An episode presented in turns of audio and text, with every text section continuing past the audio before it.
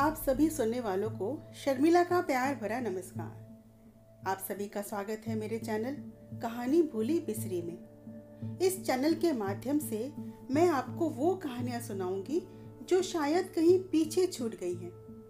तो चलिए शुरू करते हैं आज की कहानी, उद्धार। इस कहानी को लिखा है गुरुदेव रविन्द्रनाथ टेगोर जी ने।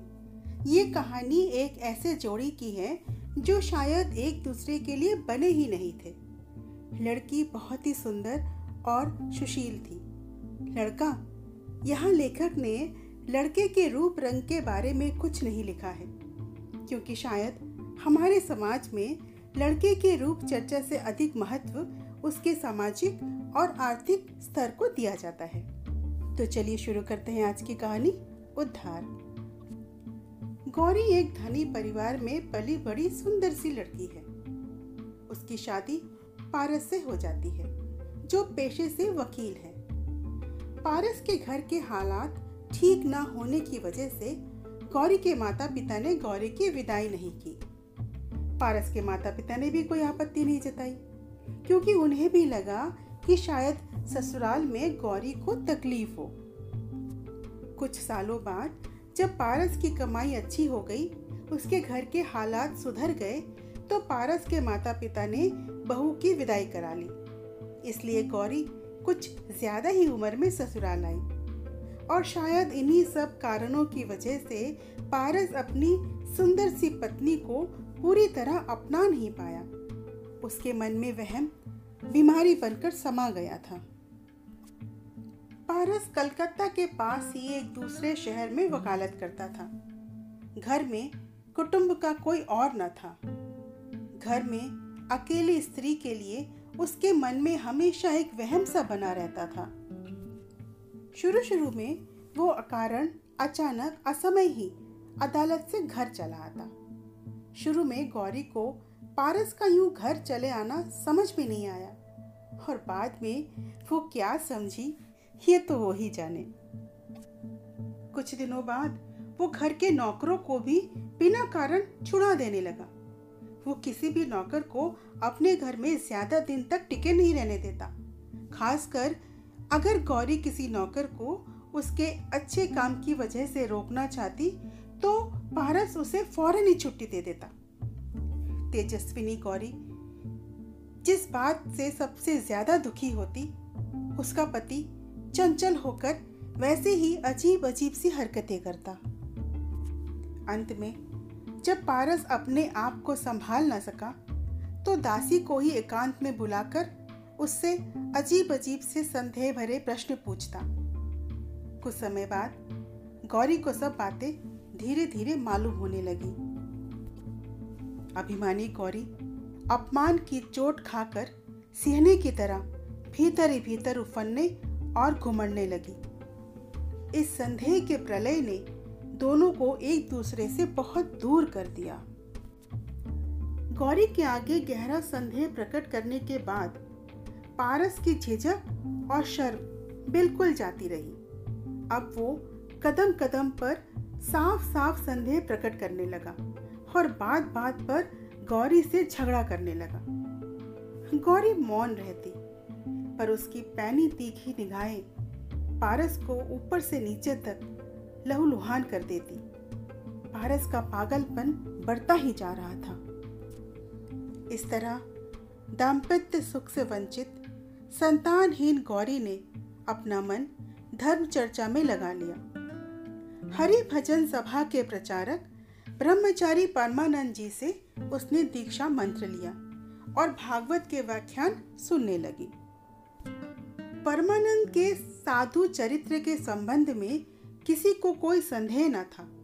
सभी उनकी पूजा करते थे। इसलिए पारस भी खुलेआम उनके बारे में कभी कुछ कह नहीं पाया। लेकिन संदेह का फोड़ा धीरे धीरे उसके मर्म स्थल को कुरेद कुरेद कर खाने लगा। एक दिन जरा सी बात पर उस फोड़े का जहर बाहर आ गया। वो गौरी के ही सामने परमानंद जी को दुष्चरित पाखंडी कहकर गाली देने लगा और गौरी से बोला, गौरी, तुम शालिग्राम को छूकर धर्म से बताओ कि तुम उस पाखंडी परमानंद को मनी मन प्रेम करती हो या नहीं? गौरी, पाँव तले दबे नागिन की तरह एक ही क्षण में उग्र रूप धारण करके पति को छेदते हुए हृदय वे कंठ से बोली हाँ करती हूँ। तुम्हें जो करना है, कर लो। पारस ने उसी वक्त गौरी को ताले में बंद किया और अदालत चला गया। रोश में आकर गौरी ने भी किसी तरह दरवाज़ा खोला और उसी वक्त घर से बाहर निकल गई। उधर परमानंद अपनी एकांत कोठरी में बैठकर शास्त्र पढ़ रहे थे। आसपास कोई न था। सहसा गौरी दौड़ती हुई उनकी कोठरी में प्रवेश कर गई। ब्रह्मचारी का शास्त्र अध्ययन बीच में ही टूट गया। उन्होंने गुस्से से गौरी की तरफ़ देखते हुए पूछा, ये सब क्या है? गौरी बोली, गुरुदेव, इस अपमान भरे संसार से मेरा उद्धार कीजिए। मुझे कहीं और ले चलिए। मैं प्रभु की और आपकी सेवा में अपना जीवन न्यछावर कर देना चाहती हूँ। गुरु जी ने उसे डांट फटकार कर घर वापस भेज दिया। किंतु उसके बाद क्या गुरु जी का अध्ययन सूत्र फिर से जुड़ पाया? अदालत से घर आकर पारस ने जब दरवाज़ा खुला पाया तो गौरी से पूछा, घर में कौन आया था? गौरी बोली, कोई नहीं आया था। मैं खुद गुरुदेव के घर गई थी। पारस का चेहरा सफ़ेद पड़ गया, लेकिन दूसरे ही क्षण लाल सुर्ख होकर बोला, क्यों गई थी? गौरी बेफिक्री से बोली, मेरी मर्ज़ी, मैं गई थी। उस दिन घर में पहरा बिठाकर पत्नी को कोठरी में बंद करके पारस ने ऐसा उपद्रव शुरू किया कि सारे शहर में बदनामी हो गई। इन सब अपमान और अत्याचारों की खबर पाकर परमानंद जी का हरिभजन बिल्कुल जाता रहा। वो इस शहर को छोड़कर कहीं और जाने की सोचने लगे। किंतु गौरी को ऐसी दशा में छोड़कर उनको कहीं और जाते भी न बना। अंत में इस अवरोध की अवस्था में ही गौरी को एक पत्र मिला। उसमें लिखा था, वत्स, मैंने काफ़ी सोच विचार किया है। पहले भी अनेक साधवी साधक कृष्ण प्रेम में पढ़कर अपना घर संसार सब कुछ त्याग चुके हैं। यदि संसार के अत्याचारों से तुम्हारा चित्त विक्षिप्त हो गया हो तो मुझे खबर देना। भगवान की सहायता से उनकी सेविका का उद्धार करके मैं उसे प्रभु के अभय चरण कमलों में नेछावर करने का प्रयास करूँगा। फाल्गुन शुक्ला, त्रयोदशी बुधवार के दिन दो बजे, तुम चाहो तो तालाब के किनारे मुझसे भेंट कर सकती हो। ने पत्र को अपने जूड़े में खोस लिया। तेरस के दिन नहाने से पहले वो जूड़ा खोलने लगी तो देखा पत्र नदारद। उसे संदेह हुआ कि पत्र शायद सोते समय बिस्तर में गिर गया होगा। पति उस पत्र को पढ़कर जल भुन कर खाक हो रहे होंगे, ये सोचकर गौरी मनी मन बहुत खुश हुई।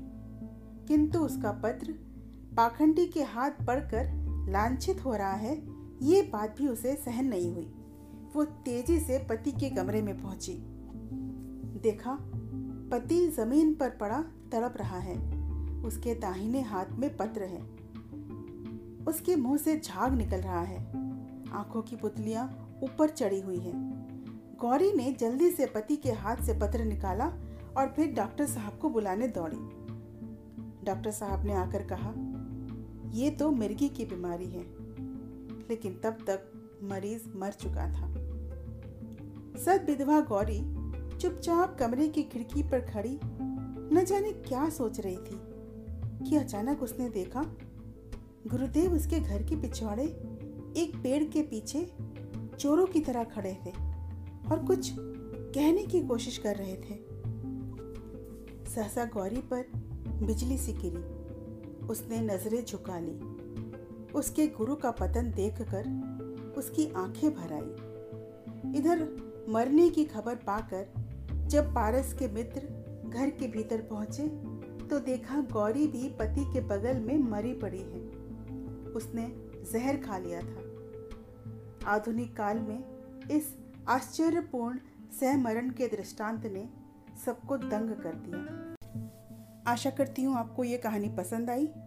शीघ्र आपसे मुलाकात होगी एक नई भूली बिसरी कहानी के साथ। तब तक के लिए Álvida.